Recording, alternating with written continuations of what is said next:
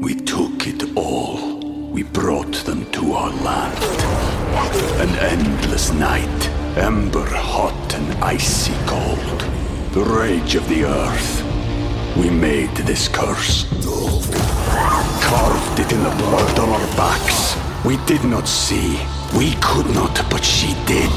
And in the end, What will I become? Senua's Saga. Hellblade 2. Play it now with Game Pass.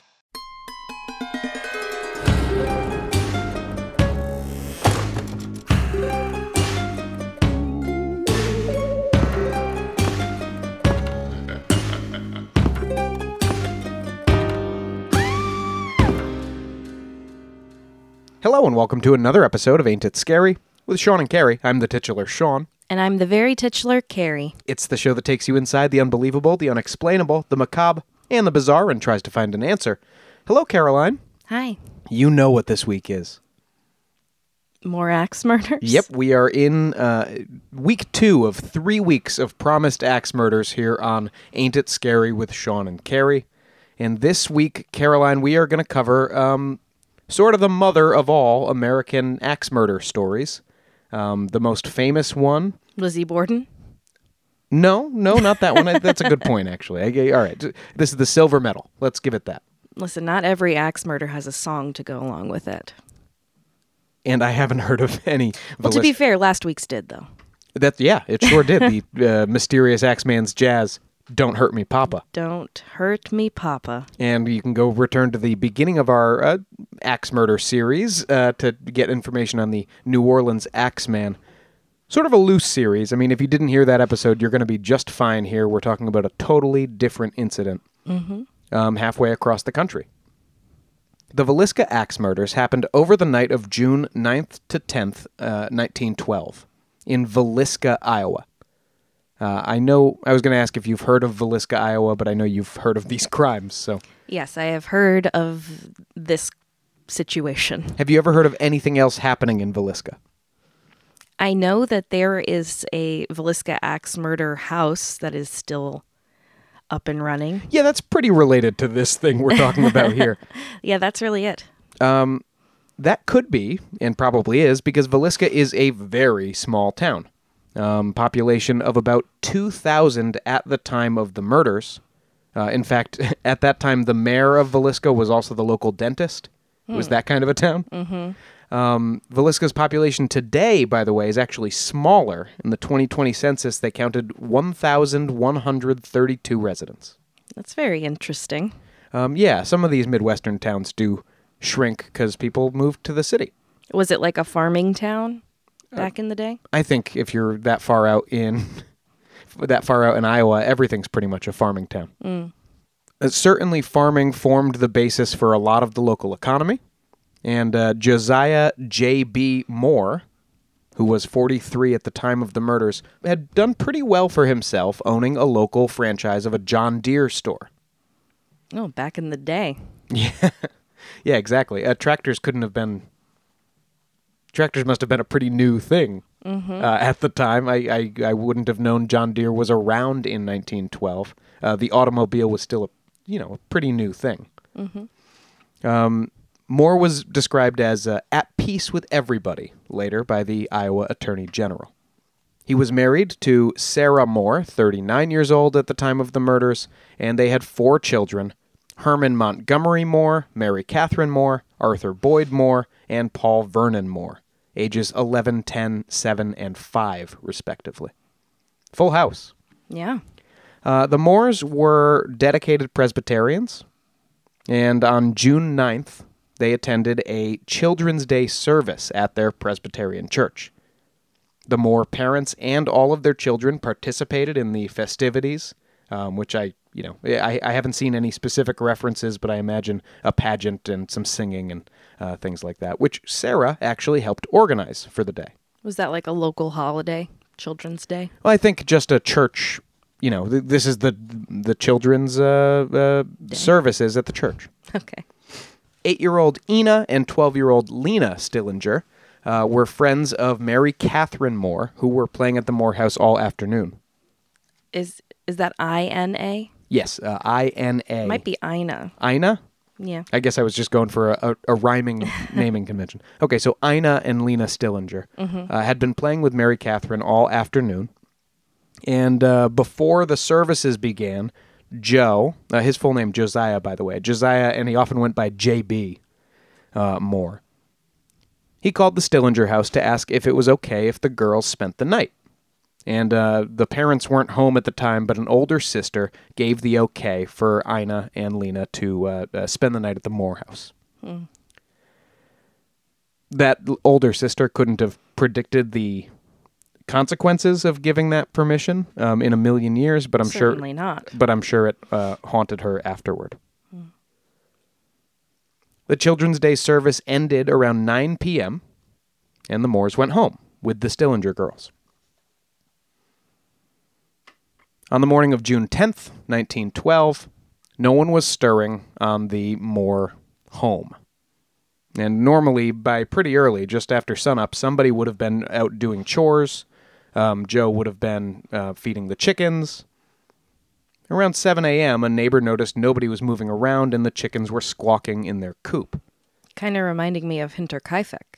Uh, in many respects, this story will remind you of Hinterkaifeck.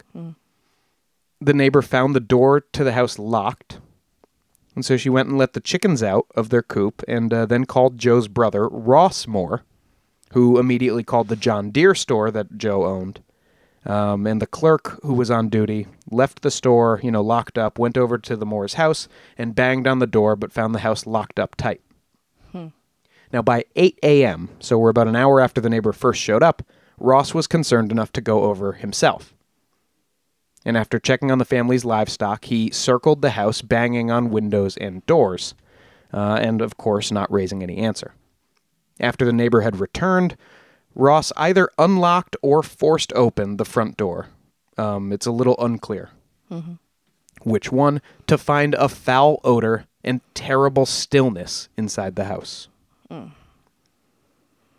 Never want to walk into that. No. Um, it seems like just inside of the front door, on the first floor, was a parlor, like a living room, and there was a small room that was used as a bedroom off of the parlor.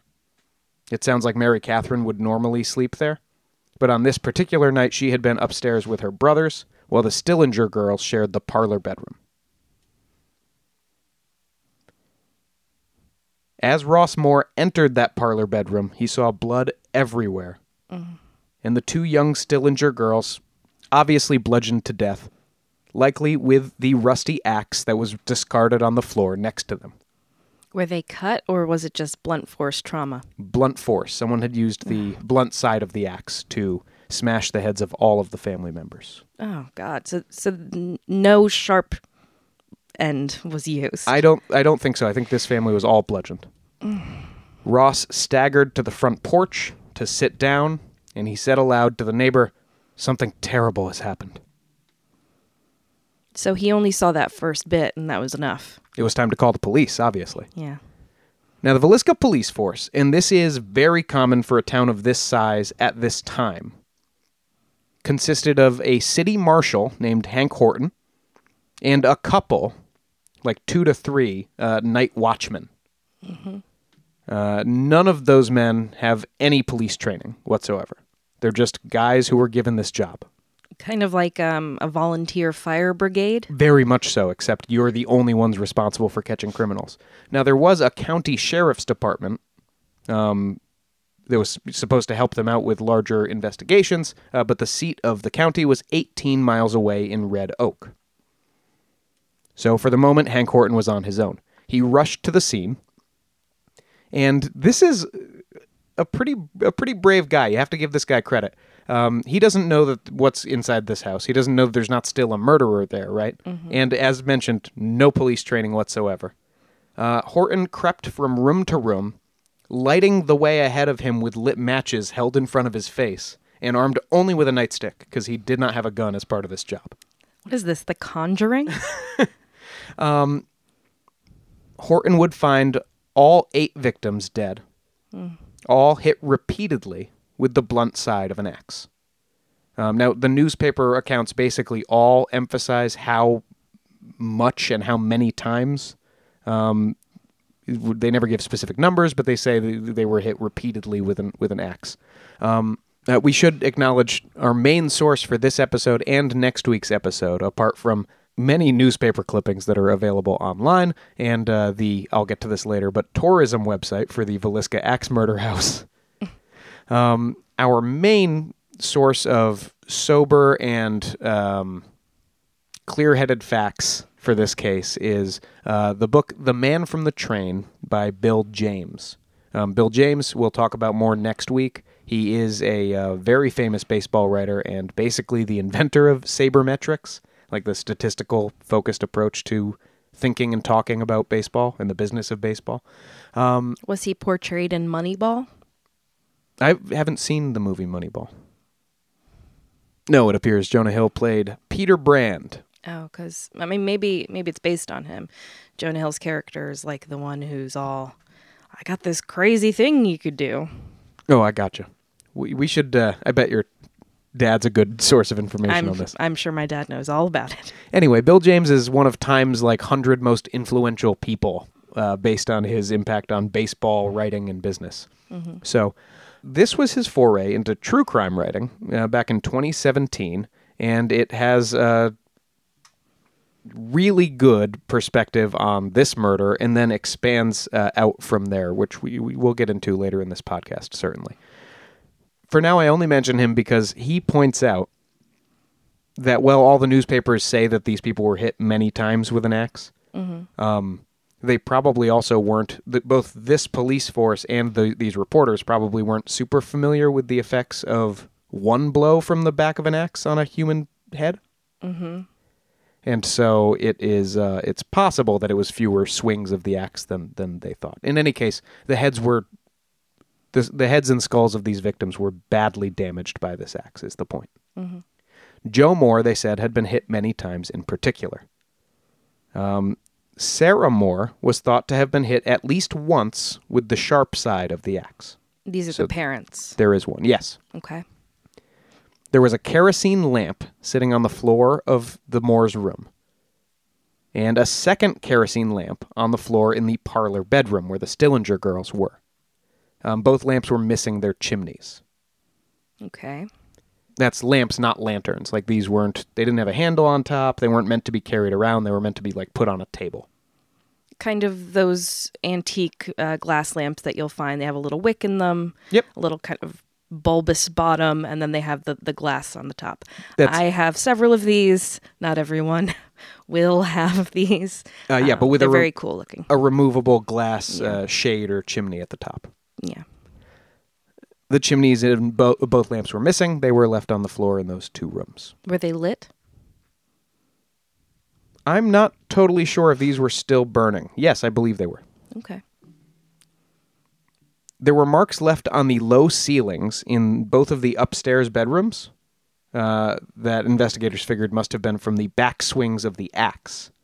Now, since the ceilings in both of those bedrooms were pretty low, um, they also took that to mean this this had to be probably a pretty small person swinging the axe because he actually managed to get an axe up over his head to swing it down, um, you know, in this small room.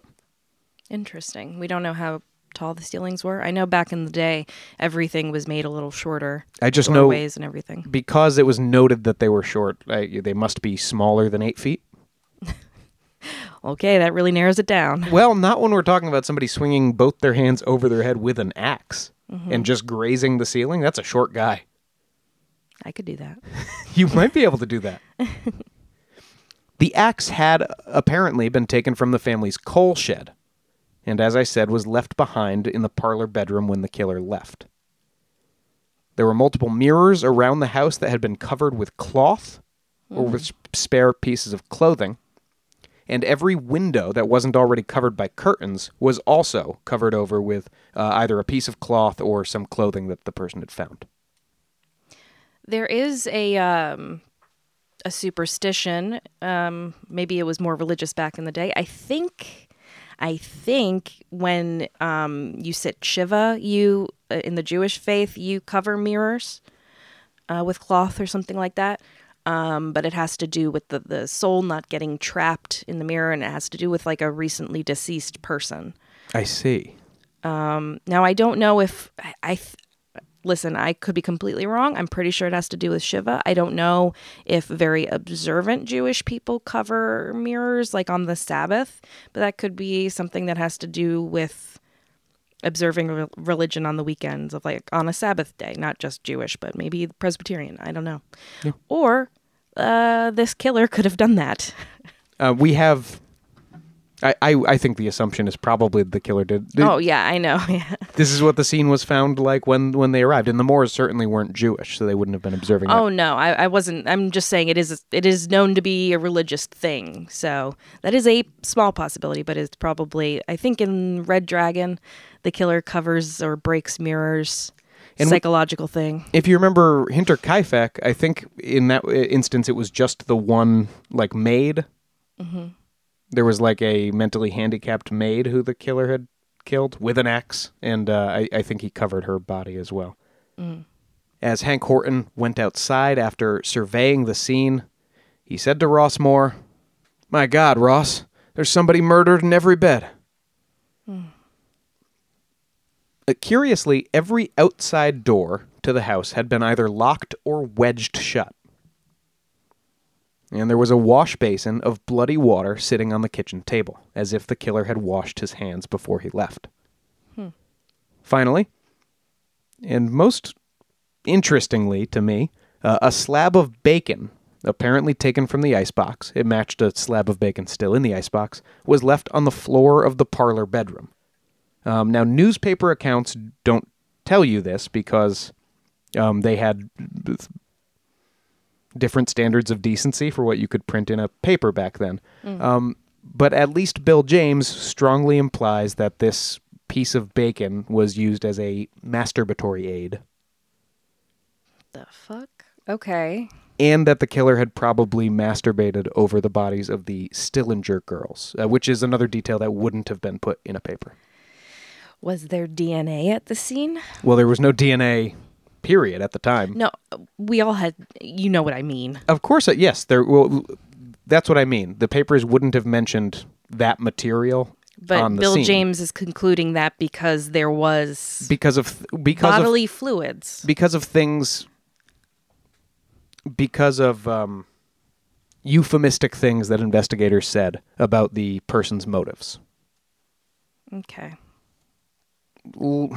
Okay. Lena Stillinger, in many ways, may have appears to have been a focus of this crime.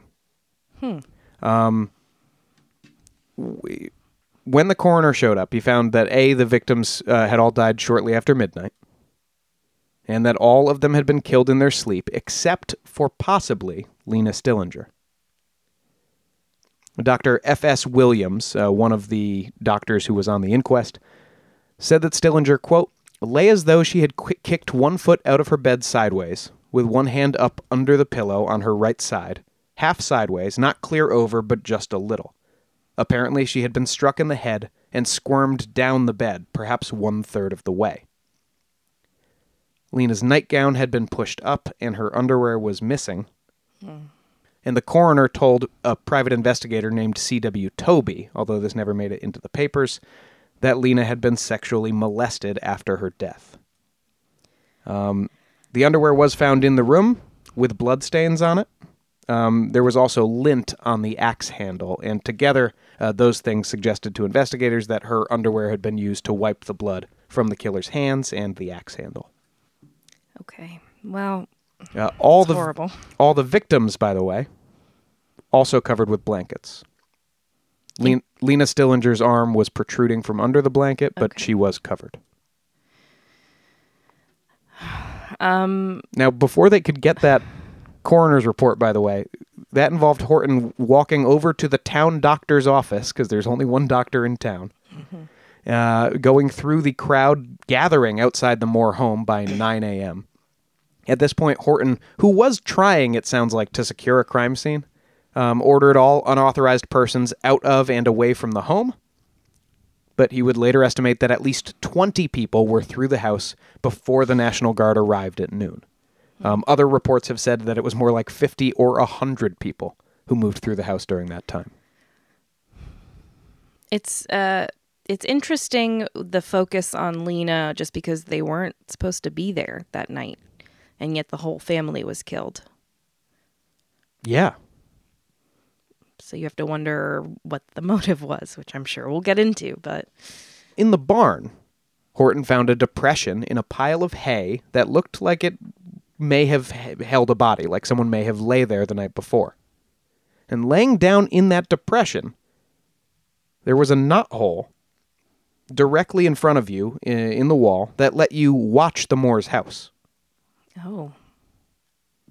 This And- is really reminding me of Hinterkaifeck. And so it has been suggested that it's likely the murder lay there quietly, waiting for the house to darken uh, before he did his deed. In which case, he would have seen the girls playing with the Stillingers uh, during the day and returning to the house together that night. Uh, it's also been raised as a theory that the murder entered during the church services and hid in a closet somewhere in the house. Um, our friend Bill James finds that pretty unconvincing. Um, and I don't know. I just like having an explanation for this depression of, of hay. It's it's so creepy. I think that makes a lot of sense. I mean, if you're hiding in the house, wherever it is, and these houses were a lot smaller back in the day, um, you're taking a big risk that someone's going to find you while everyone's still awake. Now the National Guard did arrive at noon, but the bloodhounds that Hank Horton had asked for from the county wouldn't show up until 9 p.m. that night. They were sleeping. They were sweet.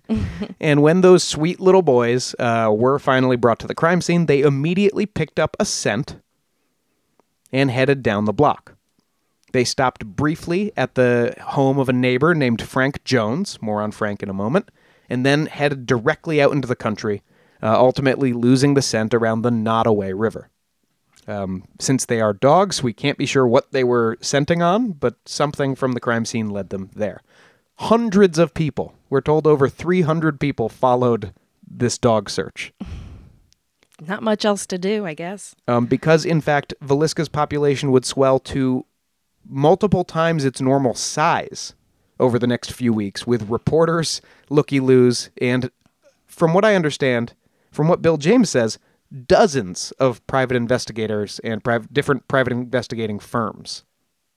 Just working on spec? Were they hired by anyone? They were often working on spec, and uh, I, I'll tell you a little bit more about that as we get into this investigation because it will largely be done by these private investigators. And I'll tell you why and how after the break. Oh boy. Hello. Hello. Welcome to Salem, the podcast. We are your hosts and favorite Salem tour guides. I am Sarah Black. And I'm Jeffrey Lilly. And today we're going to be talking about nothing. This is just a trailer. But thanks for tuning in. So, what is Salem, the podcast, might you ask? It's awesome. And it's a podcast about all things Salem. Uh, not just the witches, though. We got a lot of other stuff. But why a podcast? You could say we have a unique perspective. We are both tour guides here in Salem. We live here, work here. We kind of do everything here. We definitely have a front row seat to the city and everything that happens in it. Uh, we'll be talking about the history, murders, pirates, pepper, oh my. But not just that. We'll talk about the indigenous peoples, Salem's founding, Great Fire of 1914. And there will be some witches. This is Salem after all. There's no question that those trials of 1692 put us on the map. From spectral evidence and witches' marks to theories and the aftermath, we'll be taking some deep dives into those concepts as well. We want to bring all the things that we love That you love about Salem to you uh, every week, eh, every week. Tuesday. Tuesday sounds good. And if you'd like more information, head on over to our website or shoot us an email hello at salemthepodcast.com. We took it all. We brought them to our land. An endless night, ember hot and icy cold. The rage of the earth. We made this curse. Carved it in the blood on our backs. We did not see. We could not, but she did. And in the end, What will I become? Senua's Saga. Hellblade 2. Play it now with Game Pass.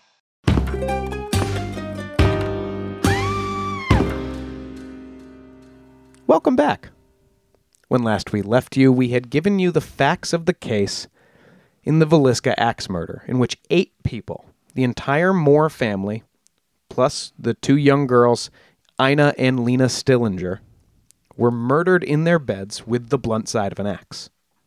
As I said, there had been a bloodhound search that had led off into the country, A bloodhound gang, if you will. a bloodhound gang, if you will, and now it was time for, again, what sounds like hundreds, if not thousands, of private investigators to descend on Villisca, Iowa.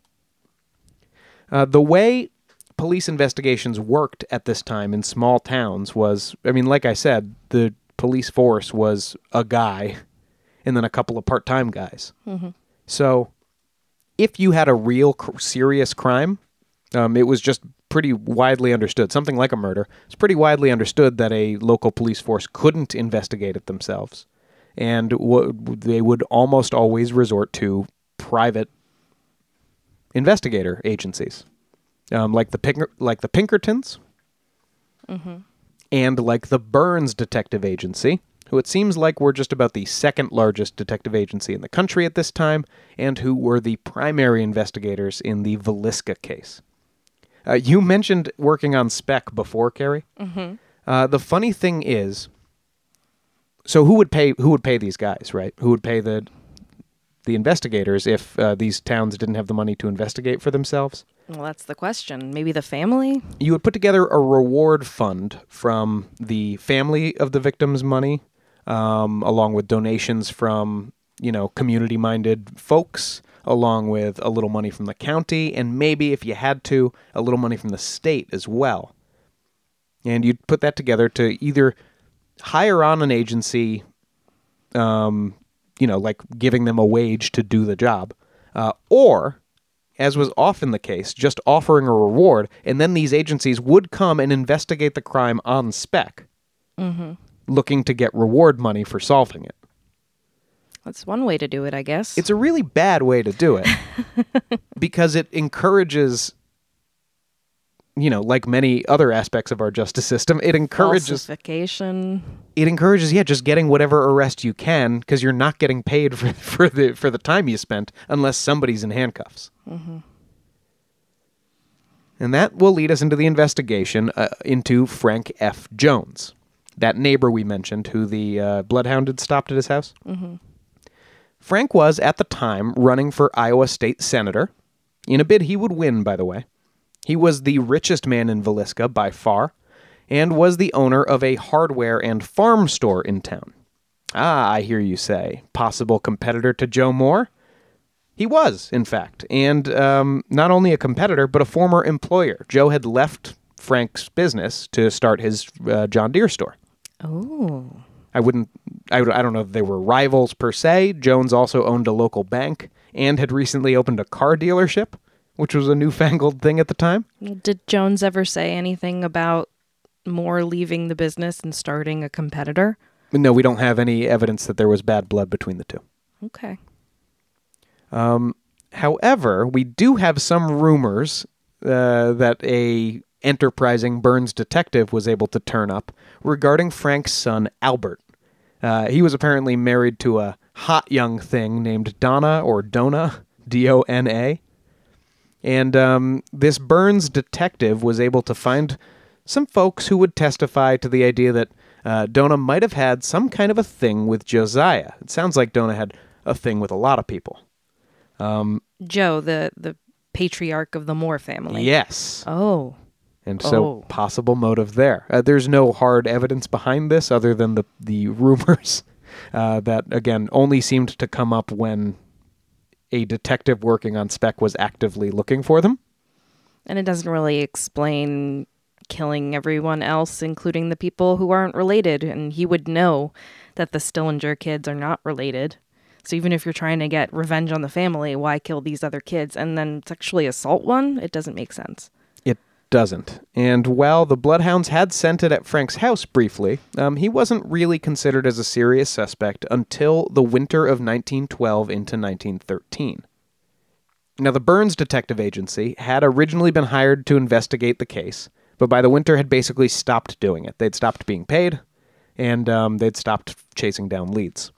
So, in late 1912, the victims' families, uh, the town, and the county put some more money together to get the investigators back on. This is how it works, right? We have a new reward fund, and um, Burns, who apparently had had a pretty good and thorough investigator on it before, now put a new man on the job, uh, a James N. Wilkerson, who sounds uh, like the best example of why it was a bad system, this private investigator system. Oh dear. Wilkerson promptly decided the best way to a payday for him was getting a conviction on Frank Jones, or at least an arrest. Because that was the only name he had. It was the only name he had. Decides this is obviously the guy. And he got a reporter who was in town covering the story to help him blackmail Frank Jones. He didn't go back and report to his agency. He instead arranged a secret meeting with Frank Jones and said, "We're going to publish these. Uh, we we have crushing details that tie you to this crime, and we're going to publish if you don't pay me." Wow. Uh, Jones refused on two separate occasions, knowing he was innocent, presumably. And Wilkerson that would then spend years putting together a case on Frank Jones. Like this is all Wilkerson dedicated his time to uh, for at least the next three years. In 1914, keeping in mind this is like fully a year after he's come onto the case, finally a stroke of luck for Wilkerson. Not a stroke of luck for anyone else, though. On July 5th, 1914, a woman and her infant child and parents were all bludgeoned to death with an axe. And so Wilkerson's like, yay. well, this was not too far away, and police suspected the woman's husband, William Mansfield, in the crime. Uh, Mansfield had recently gotten his wife pregnant around the same time as he got another woman pregnant, and, and then he bailed. Uh, and this was his wife and her family who were murdered. So he was uh, in the frame pretty quick on that one. Now, Wilkerson hoped to frame Mansfield as a wandering serial murderer. He claimed he had ironclad proof that would prove this uh, same William Mansfield was in Paola, Kansas, four nights before the Villisca murders, when Ronald Hudson and his wife were killed with an axe, and also claims he can connect him to several women who had been bludgeoned to death in A- Aurora, Illinois over the past year. This had happened like three times in a year in Aurora, just women bludgeoned to death with the blunt side of an axe on the street. What? Yeah. Okay. And the Paola, Kansas one, uh, let's just say we'll get back to it next week. Uh, finally, Wilkerson put all the pieces together and decided, then claimed, that Frank Jones had hired William Blackie Mansfield to kill Joe Moore. Um, Wilkerson invented this AKA for William Mansfield. He said he went by Blackie in criminal circles. And that was likely not true, but we do know that Wilkerson published crime novels under the pen name Blackie something. Oh, jeez. Did, Oh. Was there any established connect, uh, connection between these two people? That Frank and and uh, William. oh uh, no, Okay. no, it was supposed that uh, his son, the same one who had married that Donna woman, the scandalous Donna, uh, had been a go-between. Um, this was just something that Wilkerson seems to have gotten to. There's no, there's literally zero evidence that the, the two men are connected. Hmm.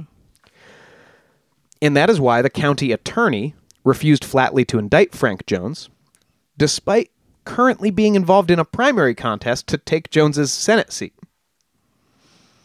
Well, So you'd think if anybody wanted to get this guy in jail, it would be that guy. at least he has some scruples.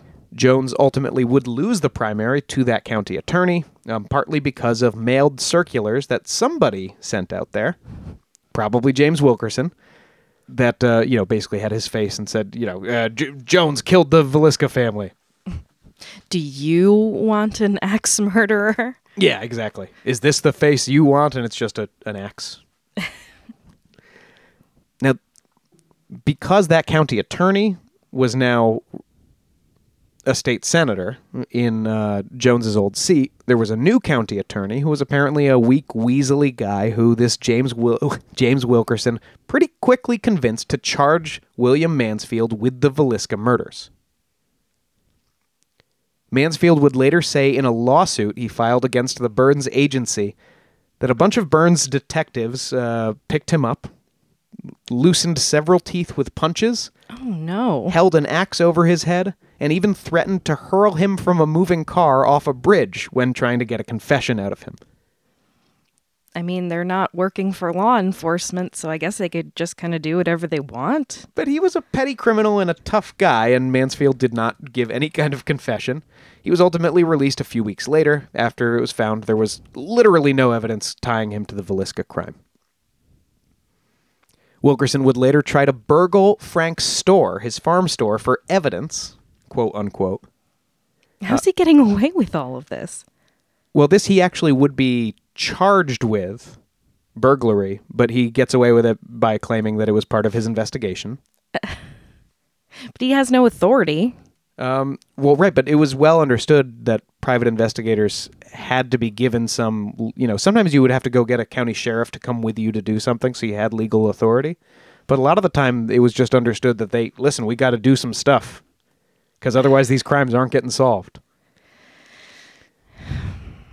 What happened with the burglary was Frank Jones had a rat in Wilkerson's operation, because Wilkerson had an operation at this point. He was holding regular meetings and collecting dues for, No. for the Citizens Investigative Committee, which was dedicated entirely to nailing Frank Jones's pelt to the wall.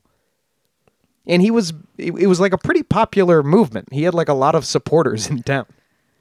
I mean, yeah, you get to join your own Scooby gang. And with the dues now paying his bills, he was basically ignoring the Burns agency and working for himself. Uh, nonetheless, Frank had a rat in this operation somewhere, and so he and Hank Horton were waiting with shotguns to chase the burglars off when they showed up at the store. Um, actually, based on something one of the articles said, I think, I think Hank Horton shot at them, but his shotgun misfired, so they they tried to kill these guys. He'll eventually, Wilkerson will, get Frank Jones charged, but it ends up being a farce that um, burns Wilkerson's last ties with the Burns Agency and arguably contributes to the agency's end. Um, it's one of many legal struggles they're dealing with across the country at this time. Uh, and the age of the Pinkerton Agency and the Burns Agency is quickly coming to a close as it becomes clear that police need to do the professional policing. You know, uh, with rules and stuff. Yeah, with rules and stuff. Not like they always follow those rules, but at least there's some legal recourse. That's right. So, as you can imagine, after the Frank Jones Blackie Mansfield fiasco, the state attorney general was fascinated with this case. And to him, there was one figure that stood out looking at the facts of the case, and that was Reverend George Kelly, a weird old British guy. Um, Bill James, I'll quote Bill James only when he. Everyone should read The Man from the Train, and I'll gush more about that book next week. Um, but I'll only quote from Bill James where I find his. Uh, where I find him especially entertaining or uh, incisive. And uh, on Reverend Kelly, there's several of these. Uh, James describes Kelly as that rare and unfortunate man who was weak in every area. and he means physically, mentally, emotionally, and morally weak. Yikes. Reverend Kelly uh, was not really a reverend. He was kind of an intern, apparently. He was For reverends? he was attending seminary in Omaha at the time and going around to different Presbyterian churches in the area to like spend a few days, preach, learn, that kind of thing. Um, in his off hours, he could apparently often be found peeping through his neighbors' windows at their wives Ew. until either angry husbands or his own domineering wife chased him across the yard. Oh boy. this guy's a mess. He is a total mess. Uh, Kelly's wife once told one of the investigators that they had, quote, never had normal sexual relations. I don't know what that means. Yeah. What what's the difference? Like where's she drawing that line? I think, I'm guessing like vaginal intercourse is normal sexual oh boy. relations. Okay. Anyhow, in his, This um, guy's gross. so you don't even know yet. In, Peeping Tom. oof. in his capacity as a I don't know church intern or apprentice, um, Reverend Kelly was at the Villisca Church for Children's Day. I don't want him there for Children's Day. Uh, the sources always refer to him as Reverend Kelly because that's what he was at the time of the murders. But as I said, he wasn't really a reverend then, and after the murders, but before his arrest, he will be thrown out of divinity school and denounced by all of the local Presbyterian churches. So I don't know if reverend is that accurate. In any case, the night of the murders, he was staying a block away at the house of the minister of the local church. So why is Kelly so f- uh, suspicious? Why did the AG become so fascinated with him? Well, Kelly, for his part, was immediately fascinated by the Moore family's murder. Uh, I think the very next day, or shortly thereafter, he wrote his first of many letters to the local minister, explaining his background as a detective and begging for tours of the murder house. Peeking into ladies' windows doesn't make you a detective, dude. I'm detecting! I'm detecting! Keep your detecting in your pants. Kelly would write further letters to detective agencies and even to the governor of Iowa, presenting his theories on the case. Um, it seems to be kind of all he was talking about, his regular kind of thing to inflict on people he was speaking to, um, to the point that the night watchman at the Villisca Hotel once had to be called to send Reverend Kelly back to his room because he was acting his theory of the crime out so violently in the lobby. Oh my god, this guy has problems. Oh, for sure he does. And those problems caught up to him in December of 1913, when Reverend Kelly, now deciding he was a writer, uh, advertised for a secretary, and his ad was answered by a 16 year old girl. Reverend Kelly's letter back to the girl explained that, of course, a secretary would sometimes have to pose nude for him, and then went into all of the particulars of where and how the posing would be done. Real Albert Fish stuff. Yeah. Uh, the girl apparently contacted her clergyman, who contacted the police, and Kelly ended up in a Washington, D.C. mental institution. Boy. The staff there said that he constantly discussed the Villisca murders to anyone who would listen or not listen, including sometimes saying that he had done them. If he wasn't already doing creepy stuff and committing crimes like peeping and things like that, I would say maybe he just had a fixation and he was very socially awkward, but I think all of it together is a bit beyond the pale. he certainly had a fixation and he was certainly awkward. Um, as for the alleged confession, when Villisca and county cops went up to visit the asylum on that tip, he um, recanted the confession, said he had nothing to do with the murder, and in fact that he had said no such thing. And Kelly was apparently a bit of a mumbler, so it's possible that he was just going like, "Eh, "Some say I did it." And some, you know, you know, some I just love, I want to help with the murder, but some think I did it. I did it. Never do that impression again. It's so unsettling. Kelly was released shortly after this incident and was still writing to authorities about his theories of the Villisca axe murder case when in May 1917 he was charged with the murder of Lena Stillinger. Authorities figured Specifically. Yeah, authorities figured they would charge him with the other 7 murders later if this first one didn't stick to avoid a double jeopardy situation. It's a dirty trick. In between uh, rounds of police beatings, Kelly allegedly confessed again to a fake cellmate this time. You know how they'll sometimes put a policeman in the cell? Mm-hmm. Um, he apparently told this man that he had heard the voice of God commanding him to slay as he passed the house. So he went to the shed, got the axe, entered through the front door, killed the whole family, and sat in silence until the sunrise. You might note that that's not totally consistent with the nature of the crime we're talking about. Bill James certainly notes that, uh, but the police did not, and they went ahead and tried this man twice. He was acquitted twice. At the first trial, um, it's interesting. It's hard to separate how much James N. Wilkerson got Kelly off because uh, Wilkerson still had an axe to grind for Frank Jones, obviously. and so he filled the courthouse with goons who were like shaking Kelly's hand and slapping him on the back, like, "Hey, yeah, he's a good man. We're here to in defense of Kelly. Free Kelly." All this kind of stuff. Um, they were lining up at five in the morning to get the good seats in the courthouse. This is all chaos. Now, as to the state's case, there really wasn't much physically tying Kelly to the house. Because he, in all likelihood, wasn't there. Uh, many of the witnesses were there to testify that Kelly hated children or was grumpy uh, around them, or that he was a creep who liked peeping on women's uh, uh, lady parts. Ultimately, the jury uh, returned a.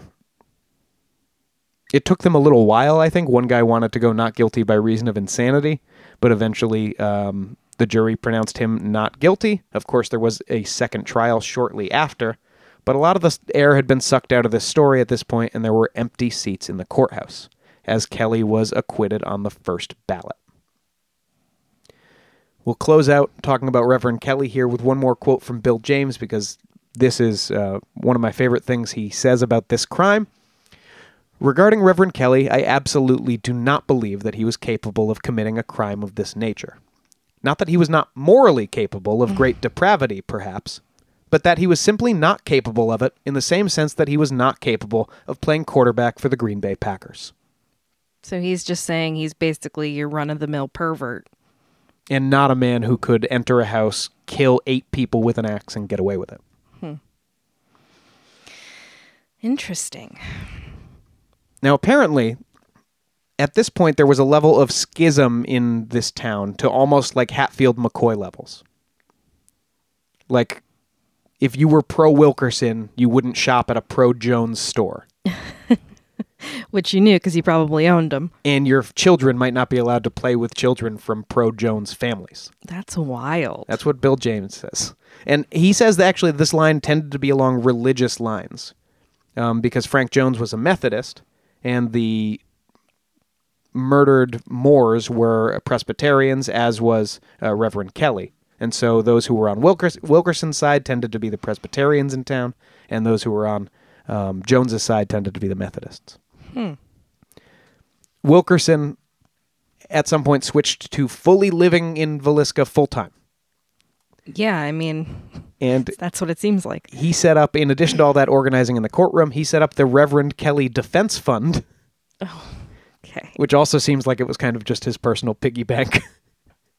um, he apparently had his eye set on running for county attorney, uh, but he had made. Um, Did he have any law experience? he was a lawyer. Oh, okay. Um, yeah, he was a lawyer. That's not what he was doing right now, and he didn't have a, a law a license to practice law in Iowa. And actually, the attorney general, for reasons that might be obvious at this point, fucking hated J.N. Wilkerson. So he was like he like held up his petition to practice law in the state, and because he wasn't allowed to practice law at the time they were having the primary, he couldn't be on the ballot. But this man had become so popular in Villisca and in the surrounding area, and so famous that he won the primary on a write-in bid. Oh, okay. I mean, maybe maybe they were just comforted by someone looking like they still cared about this case and was trying to solve it. Again, not in the best way, but Yeah, know. I don't know if he's trying to solve it though. He's trying to end it. Well, he's appearing like he's trying to solve it. Yes, he is, and and people bought in too. Uh, people obviously bought in pretty big. Yeah, the mystery club.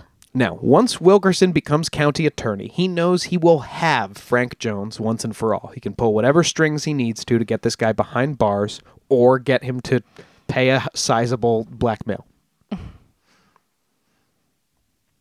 I think Wilkerson gave up on the blackmail at a certain point and was just like, "Well, I'm, this is my job. I live off, I live off the people of Villisca, and I try to nail Frank Jones to the wall."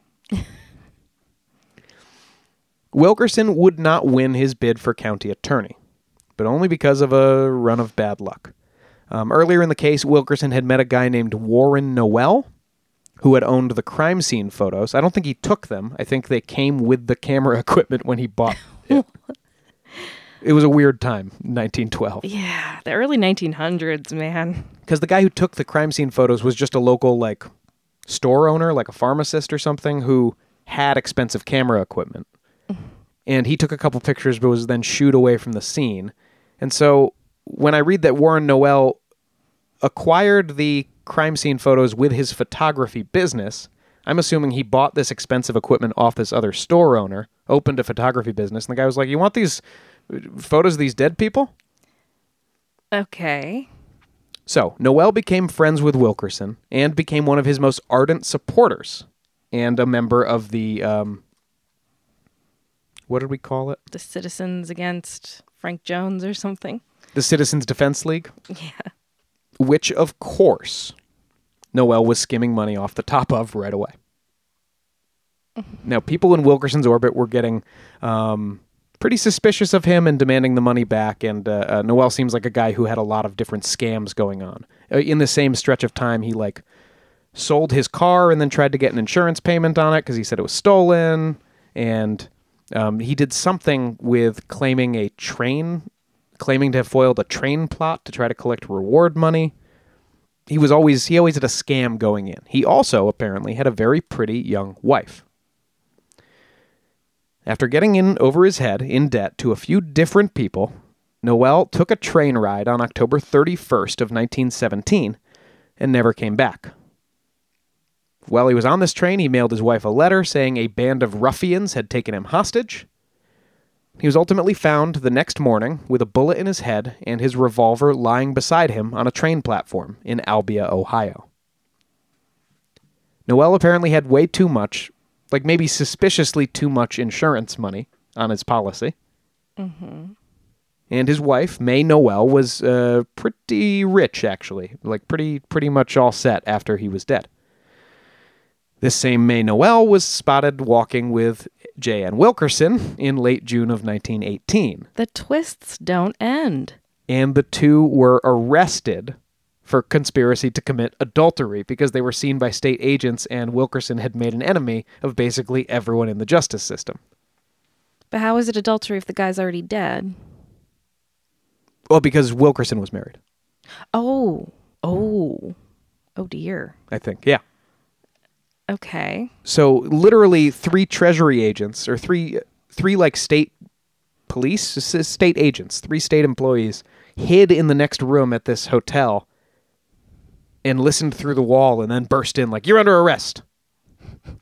You're conspiring to bang. And I've never heard of this, but Bill James says that these guys breached procedure and were only able to because these two were arrested for conspiracy to commit adultery. Mm-hmm. Bill James says it was a breach of procedure. These guys were supposed to wait until they heard the squeaking of mattress springs Well, then that's adultery. so that you could catch them in adultery.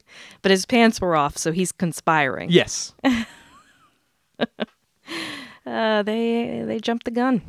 I'm Got not too sh- excited. I'm not sure whether he was convicted of co- conspiracy to commit adultery or not. I, I imagine that's only a fine and not jail time anyway. But it was a big story, and it was the end of Wilkerson's bid for county attorney and the danger he posed to Frank Jones. We're told they met once more later in Villisca in 1918. The two circled each other like angry, you know, animal snarling animals for a moment before Frank kicked Wilkerson like a dog, and then the two were pulled apart and moved away from each other. Ships passing in the night. That's it. now, what do you think? What, what do you think happened to Wilkerson after this? If I was him, I wouldn't keep living there, but he's a weirdo, so I don't know. He didn't. He uh, spent most much of the rest of his life touring the country, lecturing About the assassination of Abraham Lincoln. as you do. uh, Wilkerson developed some like conspiracy and cover up theories about how the government had murdered uh, Lincoln and, and covered it up. And at some point, he purchased a mummy As you do. sometime in the 1930s. There, there was this old guy who had claimed on his deathbed, I'm the real John Wilkes Booth, and then died. And so this was kind of trotted out at various shows, circuses, and shows for a little while. Uh, it came into Wilkerson's possession, this mummy, and he to- Of the quote unquote real John Wilkes Booth. Uh-huh. And Wilkerson toured the Midwest giving lectures on his theories on the murder and the supposed cover up and showing the, the body. what a strange person. And that's what he did for the rest of his life. Okay. He became sort of a um a crackpot, a P.T. Barnum. a, a P.T. Barnum is sort of mixed with a uh, what's the Orthon of Venus? Uh, Adamski. Yeah, mixed with a George Adamski. Okay. Wow. What a weird story. I, I didn't know any of this was related to Villisca. It's crazy. Yeah. Crazy. It goes without saying that the murder is a major part of Villisca's history, legacy, and even identity to this day. The Montgomery County Historical Society says 80% of info requests they get are regarding these murders. Wow. And that's the Historical Society for the county that Villisca sits in. The axe was actually on display in the Villisca City Hall from 1987 until 2004. And if you think that seems like it's in slightly poor taste, you should also know that the Villisca Axe Murder House Incorporated gives tours of the Moore home every day but Monday, and also have overnight packages if you've got money to burn and are into ghost hunting. It's the same as the Lizzie Borden house. Now, what happened with the axe? Where is it? Uh, the last I heard, the plans were for it to be dis- donated to the Villisca Historical Society, but I think it's currently in the hands of a local doctor or something. It seems par for the course for Villisca. Yeah, really. so uh, let's talk about the suspects because you've got uh, Frank Jones and William Mansfield. That was the Wilkerson's favorite theory, either together or separately, because maybe William Mansfield was a, a main a lone maniac. Sure. Um, but it really seems like there was never anything to this in terms of hard links. Um, Bill James draws a connection or draws a comparison between Wilkerson and the Music Man. Oh. yeah, I mean, yeah. like he is a Henry Hill. Is that? No, No, it's not Henry. That's um that's it's Goodfellas. Goodfellas. Like he is a uh, music man coming into town, and instead of taking advantage of everyone through music and fun, uh, he's doing it through like legal tricks and uh, accusing innocent men of murder. Mm-hmm. Different vibe. Different vibe. Um, Could Hugh Jackman play both? Yes. Um, so, so we've talked about Frank Jones, William Mansfield, and George Kelly, the bad reverend. the bad reverend. Um, there are a couple of other suspects. Uh, Of course, in any crime like this, the police grab every like kind of trampy loner in town and uh, uh, investigate them. So they they talked to a couple of uh, local like homeless guys whose names I won't even confuse the record with here because they had no connection to the crime. Mm-hmm. And then we come to Henry Lee Moore, who has also been thrown out as a possible suspect. Any relation? No, Okay. totally separate Moore family. But you got Henry Lee in there, and that's that's a bad luck right there. It, uh, I mean, three namers are always bad, but Lee as the middle name is tough. And Henry, I mean, you got Henry Lee Lucas. Others. Others. Henry Lee Moore was born in 1874, which puts him at about 38 years old at the time of this killing. In 1910, Moore had been living with his mother and grandmother outside of Columbia, Missouri, and working in car shops part time along the railroad. He was described as a friendly guy, but there were some weird rumors about him, like he was rumored to enjoy hanging around morgues to hopefully get a look at the dead bodies. Henry Lee Morgue. Eh, oh, that was his. yes, that was his stage name Yeah. Uh, as a drag king. No. he also collected newspaper clippings of famous criminal cases, which sounds like something you might do. Hey, well, okay, but don't be accusatory. I mean, we have a lot of Life magazines about the Kennedy assassination. Listen, when you find them at a tag sale, you buy them. More surprisingly, because literacy was not universal at this time by any means, was very fond of letter writing, and he had various female pen pals. His writing talents also extended to forgery, apparently, because he was arrested for that in 1910 and then released the following year. I tell you all that because after his release, uh, Henry started writing letters to a 16 year old girl named Queenie Nickel. And after some time, he professed his love to Queenie. Uh, Queenie rejected Henry because uh, she said he was a loser without a home of his own. And he replied in, in the following letter that soon his mother's home would be his, along with all the money she had. Mm-hmm. Henry then took a train to Columbia and stayed at the Central Hotel under the name L. Smith. Not suspicious, right? Using an alibi when you go check in and not stay at your mom's house? On December 17th, 1912, Henry snuck into his mother's house with a rusty axe. His mother, Georgia, was sitting and rubbing ointment on her joints as he crept up behind her and bludgeoned her in the neck and head with the blunt side of the axe. Mm. His 82 year old grandmother, Mary Wilson, he killed in her sleep. On the way out of the house, uh, Henry left the axe in a nearby ditch, hurried back to the hotel room, and cleaned himself off. But he was obviously nervous in the process because he left a lot of blood behind on his clothes, the sheets, and some on his arms, which was still present when he talked to police the next day. Take a shower, dude. Take a shower, Henry. On December 18th, Henry, quote, discovered the bodies and called the police. Still with blood all over him, crusting over. Still blood on his arms and his clothes. He, Stop. he was arrested almost immediately. Yeah. Uh, he was sentenced to life in prison, but his sentence would ultimately be commuted and he was released in 1956. Uh, he was last seen living at a Salvation Army Center in St. Louis at age 82. We don't know what happened to him after that. He could be around any corner. I don't think so. Well, maybe he's the oldest man in the world. He would have to be. and by a lot, too. Now, one of the private investigators involved in the Villisca case, a W.M. At one time sent Moore's arrest record and fingerprints to a J.H. Livingston, who was a fingerprint expert in Jefferson City. And the two of them together hatched a theory around a string of murders that does seem to have begun right around the time Moore was released in 1911 From the first thing, the forgery. from the forgery. Mm-hmm. In Sep- September 17th, 1911, in Colorado Springs, Colorado, Henry Wayne, his wife and child, and the visiting Mrs. Burnham and her two children were all killed. Burnham's husband, who was not present, uh, was suspected in the crimes but was ultimately released, leaving them How were they killed? uh, with an axe. The all of these were with, with, with an axe. October 11th, uh, in October 1911, in Monmouth, Illinois, an M.E. Dawson was killed with an axe, along with his wife and daughter. Also in October 1911, in Ellsworth, Kansas, William Showman was killed with an axe, along with his wife and three children.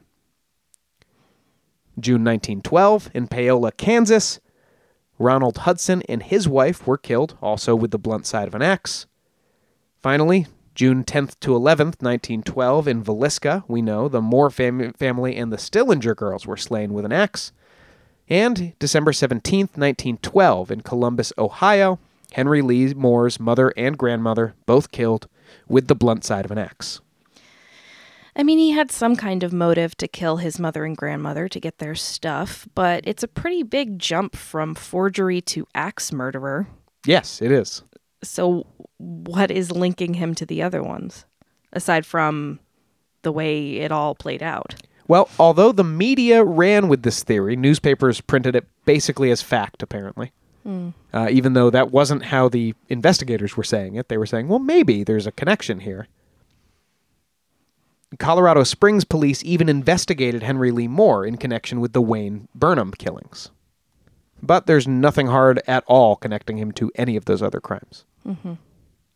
The theory of these two investigators might be along the right track, though. Another theory bringing some of these other crimes into the fold would be proposed, um, but not until the 21st century By our friend? by our friend Bill James. There was a confession in this crime in 1931. A convict named Leroy Robinson, also known as George Myers, uh, confessed to police that he had killed six people in Villisca while he was awaiting trial for burglary. Now, the police had apparently gotten a tip about Myers uh, that caused them to visit his jail cell, and it does appear the confession was, if not beaten out of him, at least sweated out of him. Um, in any case, there were eight victims in the crime, not Right. six. Yeah. And finally, that latest theory that I mentioned before. Bill James, noted baseball writer, saw in the Villisca murders the practiced hand of an experienced criminal. And he started perusing old newspapers for similar crimes in the area. And after finding the Paola killing and several of the other ones we just mentioned, Colorado Springs, he got his daughter involved as a research uh, aide, and the two would ultimately write The Man from the Train proposing in many ways it's the most ambitious true crime book I've ever read. Mm-hmm. It proposes a previously unknown American serial killer who they believe to be responsible for somewhere between 40 and 100 deaths. Oh my god. This man moved around the United States and possibly beyond, using the train lines, killing whole families with an axe, not taking anything, and disappearing into the night. And we're going to talk about that next week. And that is what we're going to talk about next week. Yeah. All right. Um, so, so far, what do you think? I mean, do, do any of the suspects we gave you so far feel like they fit? No, none of them feel very satisfying. Um, again, the only thing that kind of perks the attention is um, the last guy. Henry Lee Moore? Yes, Henry Lee Moore. Not even Reverend Kelly? Because there's there's still accounts like some contemporary accounts will write it basically like he did it. I think Kelly has the same problem that I have with Henry Lee Moore is that there's a big jump from being a perv and a, and a ne'er do well to, to committing multiple bloody murder. Yeah. Uh, Bill, when Bill James talks about this, he actually the way he puts it is like we don't have any evidence that the Reverend was attracted to prepubescent girls. Um, we only know that he tried to get naked pictures of a 16 year old girl, and he tried to get views of his neighbors' wives through the windows. Right.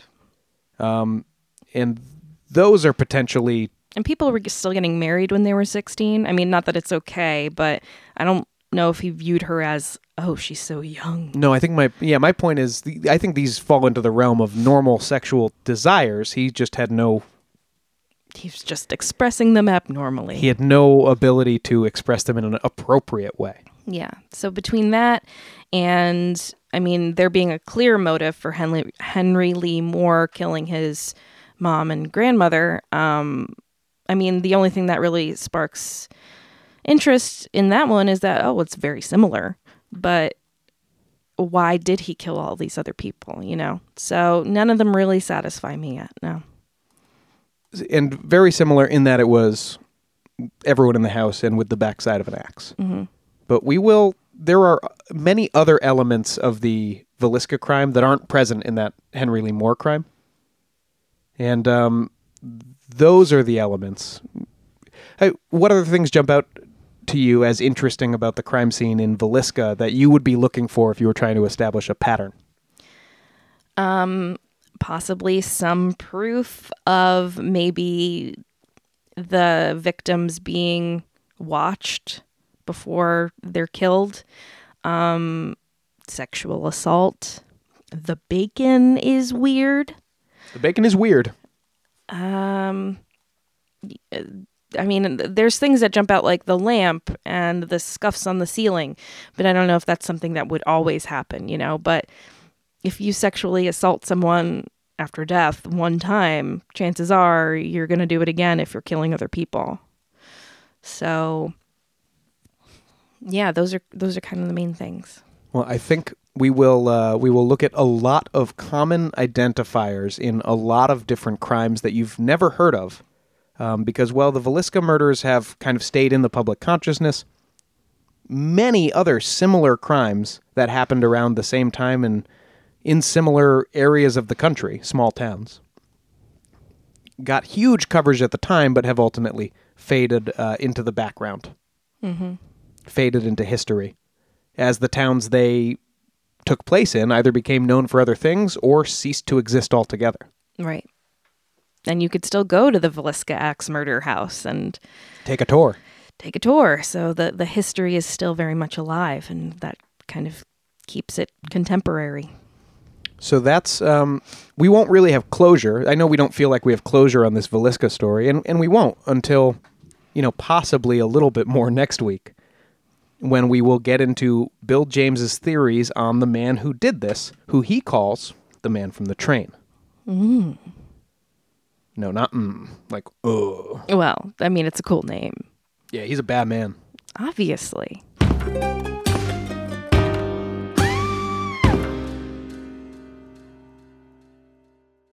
Look, Bumble knows you're exhausted by dating. All the must not take yourself too seriously and 6 1 since that matters. And what do I even say other than hey? well, that's why they're introducing an all new Bumble with exciting features to make compatibility easier, starting the chat better, and dating safer. They've changed, so you don't have to. Download the new Bumble now.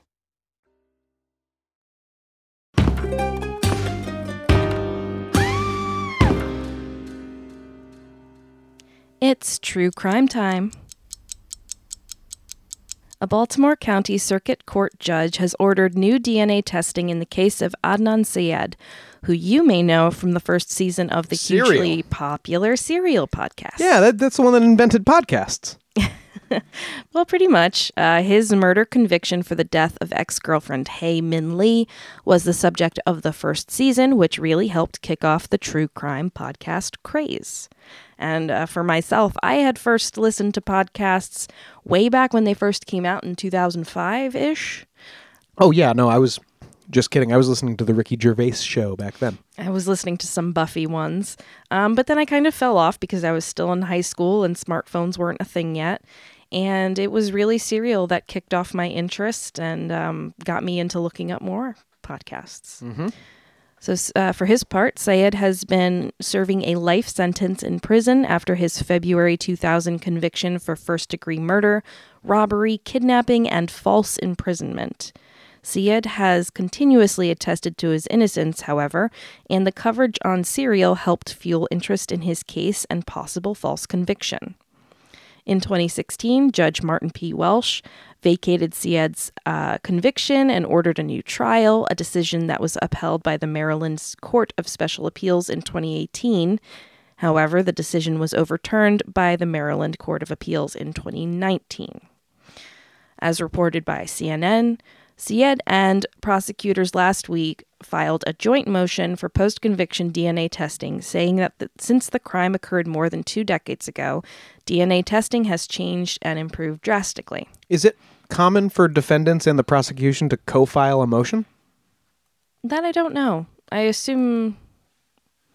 I assume it's it's not uncommon because you're filing for your own guilt, you know, for your own case. No, but I mean for them to co-file with the prosecution. Yeah. Um. Yeah, I don't know. Uh, the the motion went on to state, "quote Miss Ms. Lee's clothing, shoes, and certain other evidence recovered from the scene have not been subject to DNA testing. Syed seeks to use the most advanced DNA testing methodologies that are currently available to analyze the biological evidence collected from the scene in an effort to exculpate him." So we'll be sure to stay updated on any news in this case, and who knows, maybe we'll cover it when all is said and done. Um, I'm sure we won't do it as well as Serial, but maybe we'll have a conclusion. The problem with that one is it's a podcast that broke that story, so you can't really, you know, it feels like we, all we could do is less of it. Hey, do you want to listen to that, but less of it? Again, maybe we'll maybe we'll have an ending. Who knows? so um, yeah, we'll we'll keep y'all updated. Yep, and on all future making a murder developments, uh, all future um, Bowe Bergdahl developments. Just all just just all crime. We'll try to update you on. True crime, true, true, true crime time.